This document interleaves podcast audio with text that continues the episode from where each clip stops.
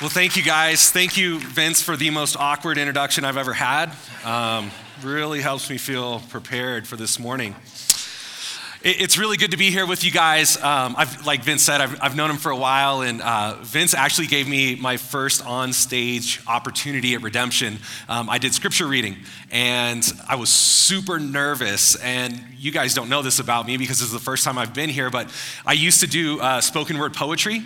So I just read scripture like I was doing a spoken word piece, and people were like, well, that's really cool. And I was like, wow, I wasn't trying to be cool. I was just nervous. And that was like my flinch, my go to. So I landed a gig reading scripture and have just been around and so I, am thankful for Vince, uh, for his friendship and leadership and the opportunities he's given. Uh, my wife and I ran uh, Tempe's junior and senior high school ministry. And so we would do winter camp up here, and we'd have an opportunity to come up and hang out with you guys on the Sunday during winter camp with our high school kids.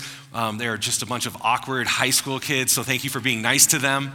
But really, in all honesty, it's awesome to be here. It's so cool to hear about what God is doing in and through you guys up here in Flagstaff to hear about how you're partnering with uh, the elementary schools and in the foster care system and trips to Guatemala and all of these really amazing things. It's encouraging to be part of this, this congregation, this redemption um, congregation throughout the state, and, and to see how God is moving in different communities. And I, don't know about you guys, but for me, this time uh, during this Sermon on the Mount series has been, has been really good. It, it's been really challenging as as this is a somewhat familiar passage for me, um, I started going to church like end of junior high, early high school, and got involved with the youth group, and the girls were cute, so I stuck around. And, and kind of throughout my church life, I've heard a lot of these passages before. And, and I've heard them almost as if Jesus was like, I don't know, like Jesus worked for a fortune cookie company like he had these little sayings and he just kind of like threw them together and then Matthew just compiled them. And so it's like, hey, here's something about lust and throw in one about greed. And I think Jesus said something about judging people one time. We'll throw that in there too. Um, but the approach that we've taken as a church is really no, this is one sermon. And, and Jesus is making a point here. He, he's actually teaching his people in a coherent way, not a lot of little bits that are kind of stuck together and we can just extract one whenever we feel like it. And so throughout the weeks, we see Jesus started with the Beatitudes. This is what it looks like if you're a citizen of this kingdom of heaven. Right? Blessed are the poor, blessed are the meek, blessed are the peacemakers. And he goes through and, and he challenges the people. He says, if you're going to be part of this kingdom, then you have to understand this isn't something that you keep private, but actually, I'm challenging you. I'm telling you what it's like if you're part of the family, you are salt. That means your presence must be in the parts of the world that are decaying. You are light, so you must be in the darkness. Jesus goes on to challenge his hearers and, and he talks about lust and, and anger and retaliation. And you've heard that it was said, but I tell you. And so we see where the people have, have found the line. You know the line, right? Like when you were in high school, what was the line that I shouldn't cross? Remember the line? The people found the line in a lot of different areas, and Jesus says, guys, I'm gonna blow up your line. It's not about how close to sin can we get, but rather how fast and how far can we run into the Father's arms. And Jesus starts using this imagery of Father. He's calling God Father. And if you've been around church for a while, that's probably nothing new. But in this context, hearing God as Father would have been revolutionary. Nobody would have called God Father, Lord, Judge, King, really important, heavy sounding things, yes, but something as intimate as Father, people just didn't interact with God in that way or think about God in that way.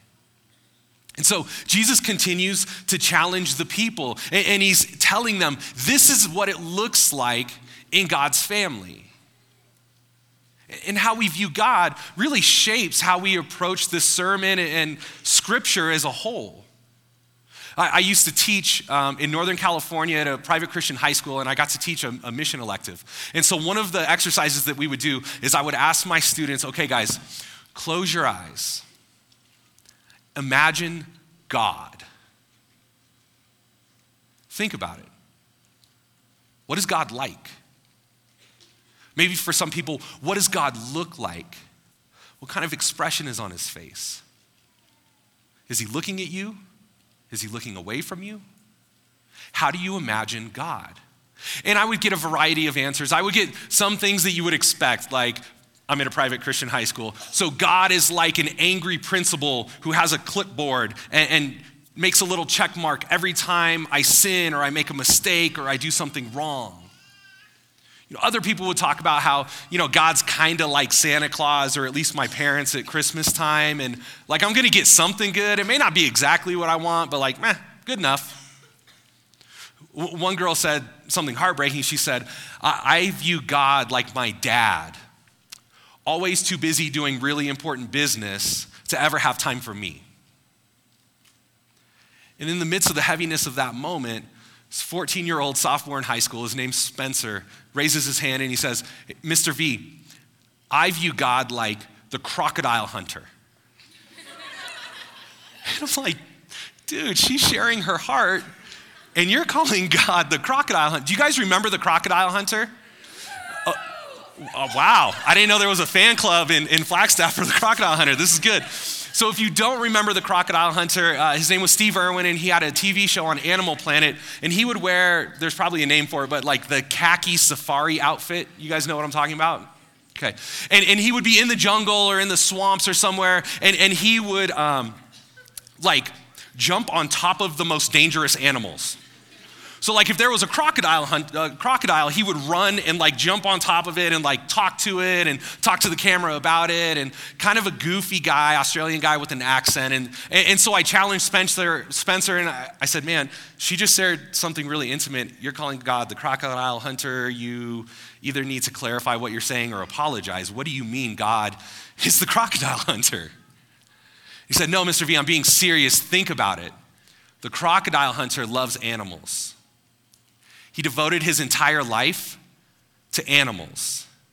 He even built places that were safe for animals and would teach people about animals so that they could be protected and, and they could grow and they could have animal babies and, and they would be healthy and they wouldn't be endangered anymore. He was like, and he even gave his life being with dangerous animals. He, he died swimming with, um, you guys do know the crocodile hunter. Thank you. Swimming with a stingray, he was, he was actually um, stung in the heart or stabbed in the heart, and, and he ended up dying. He gave his life being with the animals. I was like, wow, that's really good. That's a really good image of, of what God is like. Now, it's not complete and it's not perfect, but it's helpful. And so, throughout this sermon, Jesus is helping us to reimagine what God is like. And he calls God at least 15 times in this sermon the Father. Your Father sees, your Father knows, your Father will provide, your Father will bless. And so that's where we find our passage today, in, in the midst of this. Last week, Jesus was um, encouraging his hearers to, to not be anxious or not worry because God knows what we need. You don't have to be God, God is God. And this week, you guys heard he's instructing his hearers not to judge. So let's jump into to chapter 7, verse 1. If you guys don't have a Bible, um, we have people here that can bring you a Bible. We have the ushers will come down and bring you a Bible. Just raise your hand. If you need a Bible, they'll bring one to you. If you don't own a Bible, this is, this is your copy to keep. Go ahead and slip up your hand if you need a Bible. We'll be in Matthew chapter 7, starting in verse 1. Couple in the front. And Jesus says this Judge not that you be not judged. For with the judgment you pronounce, you will be judged. And with the measure you use, it will be measured to you. So Jesus is telling the people that are listening to his, to his sermon not to judge. This passage probably feels somewhat familiar. It, it, seems like most people are at least familiar with this concept, even from the great theologian Tupac only God can judge me. More people knew Steve Irwin than Tupac. Wow, okay, I'm out of my element here in Flagstaff. We're familiar with this. It's been said that in previous generations, almost everyone knew John 3:16. For God so loved the world that he gave his only son, whoever believes in him, right? You guys know this. But current generations know this verse Don't judge me, bro. Only God can judge me. We get these tattoos, only God can judge me. Don't judge one another. And so, what's Jesus doing here? Well, I think he's, he's continuing to explain what it's like in God's family. Some theologians have said that adoption is at the center of the gospel, and Jesus is calling God the Father. He's inviting us into this family, and so he's giving us this snippet of what the family culture is like. So, when my wife and I were dating, I took the long drive from Northern California down to Southern California to meet her family. And as we were driving, my wife started to say things that took me a while to process what was going on. She, she first started by saying, um, Hey, just so you know, my, my dad sometimes can kind of be a little bit intense. And I'm like driving, puppy love, like, Oh, it's great, awesome. And so we're driving. She's like, Yeah, um, my dad was in the military. And I'm like, Oh, cool, okay, awesome. Thankful for his service. That's great, cool. We drive a little bit more. And she's like, Yeah, he was, he was a Marine, um, actually a combat vet in Vietnam. And I'm like, oh, okay, cool. She's like, no, I don't think you're hearing me. My dad can be intense. And I'm like, oh, okay. She's preparing me for something. So we get to the door. I'm super nervous. I meet her dad. He shakes my hand. I think he mutters a hello. And then we sit down in the living room. I'm sitting on a couch that goes this way. He's sitting on a couch that's perpendicular, and he just stares at the side of my face and doesn't say a word. It was super intense. But she knew what her family culture was like. She also knew that her dad's kind of a jokester and likes to freak guys out. And so she gave me that heads up, right? I have a great relationship with my father in law now. He's a very wonderful man. Uh, I, nothing but respect for him. But my wife was smart. She still is smart. And, and she has great insight. And so she knew in order for me to get along in the family, I'd have to have a glimpse of what family culture was like. I should have reciprocated the favor, but I didn't quite do that. So the following Christmas, we, we spent with my family. And if you're ever, for whatever strange reason, in Northern California hanging out with my family at Christmas time, um, there's only one thing you need to know it's the movie Christmas Vacation with Chevy Chase. You guys know this movie? Okay, so this is, yes. So this is how it goes. We eat Thanksgiving dinner. After the meal, we watch Christmas Vacation. We eat Christmas dinner, and after the meal, we watch Christmas Vacation. As many times in between as we can fit Christmas Vacation, we watch Christmas Vacation. So for my family, we do this really awesome thing where, like, a split second before the actors say their lines, we say their lines because we're awesome and hilarious. But it turns out, like, if you don't know every single line in Christmas Vacation and you haven't done this for years, apparently this is like the most annoying way to ever watch a movie. I don't know. So I should have given my wife the heads up of, hey, this is what you should expect in my family at Christmas time. We're going to be super annoying with Christmas vacation. That's just kind of how it goes. I, I, didn't give her that heads up. And so that was like a weird, awkward, like, what is going on with these strange people? Guys, I think Jesus is doing the same thing. And I think he's making a couple points here. This first one is obviously not to judge. Now, hear what Jesus is saying. Jesus is saying, do not judge. He's not saying, do not discern. He's not saying, don't use sound judgment. He's saying, you are not dad. God is the father, God is the judge. So, if we're gonna get along in this family culture, we need to know that. We need to start there. It's not our place to decide who makes it into heaven and who doesn't. It's not our place to decide when someone is just worthless, beyond help, beyond hope. We can wash our hands and be done with them. That's not our place. Jesus is saying exactly what I tell my boys. I have a, a five year old and a two and a half year old. And at times they get it right, and other times not so much. My five year old, and with hopefully really good intentions, will try to help his brother. But then there's those other times where it's like, Micah, the little one's name is Micah. Micah, if you don't listen, you're gonna get a swat. Whoa, buddy. Calm down. you're not the dad. Some of you guys have siblings and you can understand this. Some of you guys are parents and you live through this day in and day out. You're not the dad. It's great when my oldest helps his little brother. It's a problem when my oldest assumes the role of father. That's not his job. His job is to be a loving brother.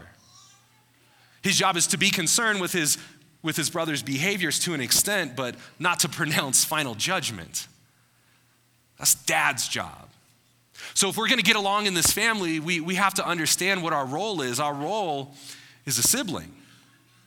Scripture says we're adopted as sons and daughters. We're not called to be this ultimate, definitive judge. That's God's job. Dietrich Bonhoeffer, I, I love his quote. He, he talks about this in his book, Life Together, and, and this is what he says. He says, If my sinfulness appears to me to be in any way smaller or less detestable in comparison with the sins of others, I'm still not recognizing my sinfulness at all. How can I possibly serve another person in unfeigned humility if I seriously regard his sinfulness as worse than my own?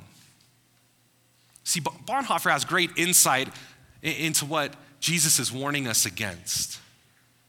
We tend towards thinking more highly of ourselves than we ought to. Like we have this right, this, this right to pronounce judgment, to, to judge one another for any number of things. But Bonhoeffer reminds us hey, there's sin in your life too. We all have those things. Jesus goes on to describe it like this he, he uses a somewhat funny illustration. He, he says, Why do you see the speck that is in your eye, that is in your brother's eye, but do not notice the log that is in your own eye? Or how can you say to your brother, Let me take the speck out of your eye when there is the log in your own eye? The, the image here is, is a tiny little piece of dust in the brother's eye compared with a beam that would have supported a roof in your own eye. This is what Bonhoeffer is getting at. That we all have that sin. He's reminding us that we all have that sin in our own hearts. It's not good for us to assume that we can judge another person while we have sin in our own hearts. This is a high call. And some of us know, we know what it's like to have something in our eye. Maybe you don't. I do. Uh, a couple maybe two months ago, I, I woke up in the morning and I, I, felt like I had something in my eye. And I told my wife, I'm like, ah, I think I got something in my eye. I don't know if I scratched my eye when I was asleep. And progressively throughout the day, it got worse and worse and worse to the point in the evening I was like, I couldn't open my eye. I didn't know what was going on. Um, my wife is really good at like Googling what's wrong with you and finding out what disease you have that's probably going to end your life next week. Um, but this time she, she got it right. She did a great job. I had what's called um, trichiasis, which I'd never heard of. Basically, what we found out was that underneath my eyelid, an eyelash was growing. It hurt so bad. And so she had to like lift. she lifted my eye, my eyelid up and got her tweezers, and I was like, wait, what are you doing? And so we use a series of like warm compresses, and she's an we're essential oil family, don't judge.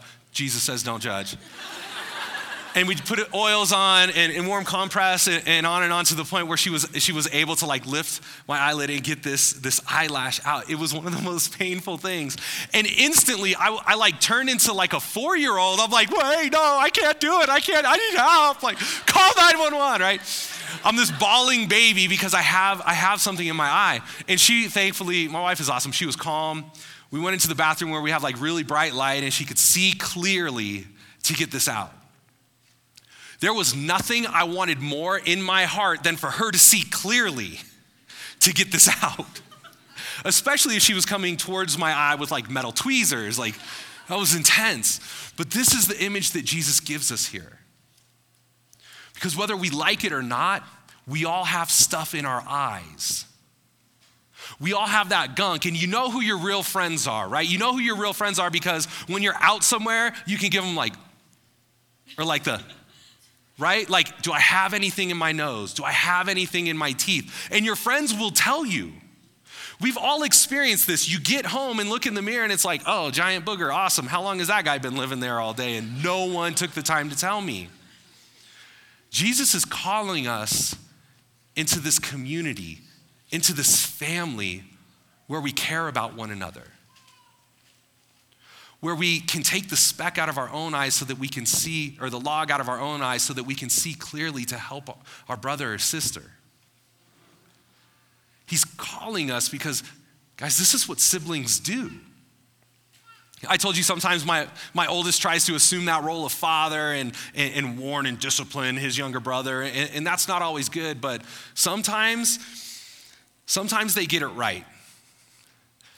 Sometimes I'll hear my oldest, Dad's coming from down the hall. We got to clean up our room. Dad's coming. Come on. Come on, Micah. Help me clean up the Legos. Guys, that's what Jesus is calling us to alongside. Alongside those who may have something in their eyes. Alongside our, our brothers and sisters who may have some sin that they just can't see. I can't see what's in my nose. I need my wife to tell me, like, yuck, huge booger, right? Um, Dr. John Del Husey uh, talks about this, and I love his quote where he is, he's encouraging us. He, he says, Many disciples lose their relevance because they play the role of saved Christian instead of forgiven sinner. We are all on the way even our failures were part of the way. They may become bridges for others desperately looking for the next step. To have been where they are and for them to see where we are with God offers real hope. We're not called to judge, we're called to be vulnerable. We're called to allow people, give other people in our communities that we know and love and trust permission to remove the log out of our eye. Not so that we can just like score like Jesus points, but so that, Jesus says, so that then you may see clearly. This is a radical call into the family. This is a radical call into true community. Not just like hanging out and watching the game, although games are really fun to watch, but actually being able to speak into one another's lives. This is a call to trust. This is a call, really, to, to live out the Lord's Prayer. Can you guys remember that from a couple weeks ago? Consider the fact that there are no personal pronouns. It's our Father, not my Father. Give us today our daily bread. Forgive us our trespasses. This is a call into a depth of community that in some ways is terrifying. Because it means the other person is coming towards one of our most vulnerable areas, our eyes, and, removing what ought not to be there so that we can see clearly. Just like God's promise to Abraham in Genesis chapter 12 that we would be blessed to be a blessing for others. The so that of our blessing is so that we may bless others. And it's the same in this passage. Jesus is encouraging us not just to have things removed from our eyes, but to speak into other people's eyes as well. You see, we're not the judge, we're not dad, but we are called to be a good big brother or big sister. We are called to come alongside with a posture of humility to speak truth to those in our communities. There are so many commands throughout the New Testament to love one another, serve one another, meet with one another, all of these one another commands. We cannot live out our faith in isolation. God did not design his family to be siloed, but to live life together to speak into one another's lives and into those areas of sin when sin needs to be called out and, and encouragement when encouragement needs to happen and love and grace displayed because we all need those. Just like Dr.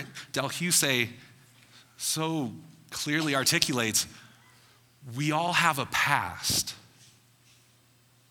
Our past will look very different from other people's, but we all have those things that God has led us through, that God has guided us through, ways that God has used people to speak truth into our lives. Not so that we can rest on it and, and hoard those blessings, but for the good of other people, from a posture of humility. Jesus ends with this um, really interesting, verse six, this really interesting language here. Uh, he says, Do not give dogs what is holy, and do not throw your pearls before pigs, lest they trample them underfoot and turn to attack you. So it feels like things are kind of rolling smoothly in this Sermon on the Mount. Everything's good. God's a loving father. Jesus says, Love everyone, get along. And then all of a sudden, like, yeah, but some people Jesus is calling pigs, and some people Jesus is calling dogs. And that feels really uncomfortable. Like, wait, Jesus, we thought that you were like the hippie loving Jesus, and now there's like this weird, like, pigs are gonna trample me. What does that even mean? And so I think if we think through this and we see carrying this family imagery, let dad be dad, right? My, my oldest son, it's not his job to punish my younger son. Hey, hurry up and clean up because dad's coming right? We got to work together. We're in this thing together as siblings. And we know what dad's like, so we should be communicating that to other people. But there are some times when one of my boys will just run and tell me, like, Dad, you got to see what he did. It is beyond word. I can't talk to this. I can't talk to my brother anymore. He just dumped out every Lego we have on the floor. Dad, you got to come see this. There are certain times when, when we know somebody is just not in a place where our words are really going to help. And, and I think Jesus is addressing this now. Now, he, he's not saying, like, just be done with them. I, I think that they're still looking at the trajectory of the sermon. We can pray, we can love, but we understand that there are times and situations we need to be using discernment when somebody will be able to receive the words and encouragement that we have for them.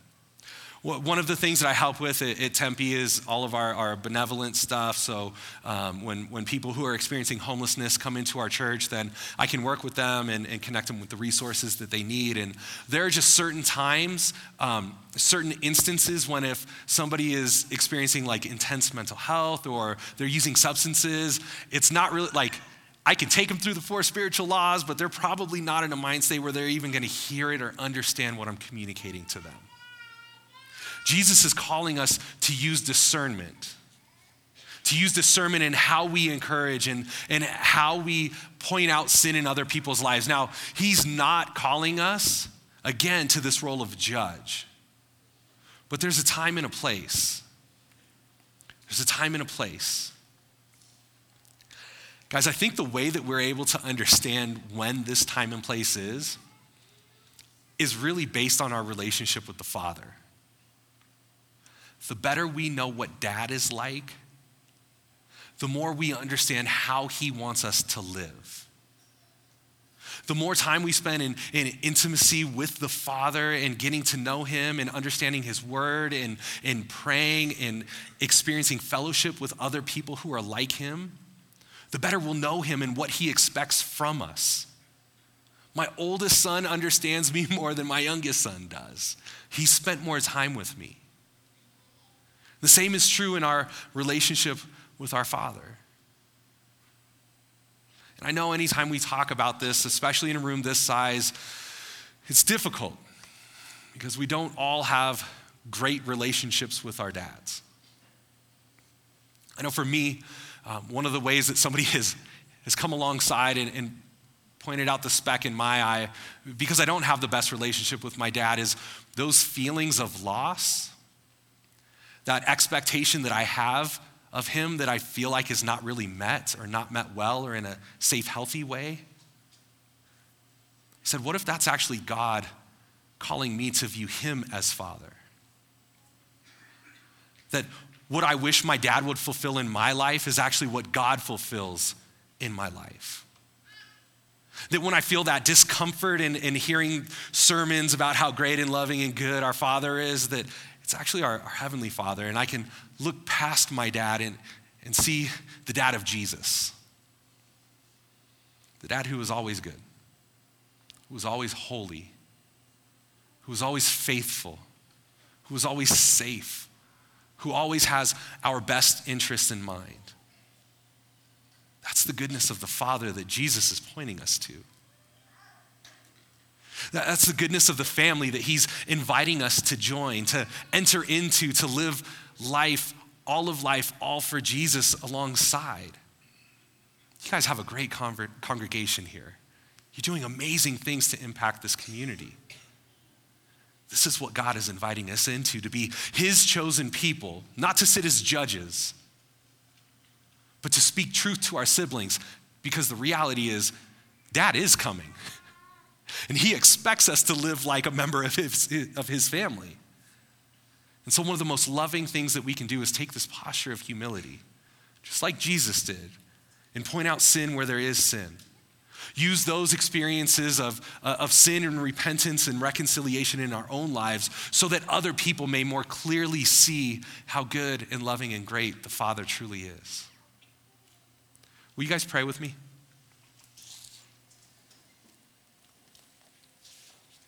God, we thank you for today. We thank you for time together. We thank you for your word. God, we thank you for this community of believers. We thank you that throughout history, you have used people lovingly talking to their friends and families to tell them about you, to spread your good news. That we are here today, God, because of generations of faithful people speaking the truth in love to others. God, we thank you that you started, that you initiate, that you empower all of that. We thank you for the opportunity to continue that in our own communities, in our own neighborhoods, in our jobs, at school, in our classes, as we go about day to day. Help us to see you clearly. God, help us to be open to those times when, when friends in love and humility speak the truth to us so that we can more clearly communicate the goodness of your love to others. We love you, Jesus. Help us to love you more. Help us to love each other more and help us to love your good world more. We pray all these things in your name.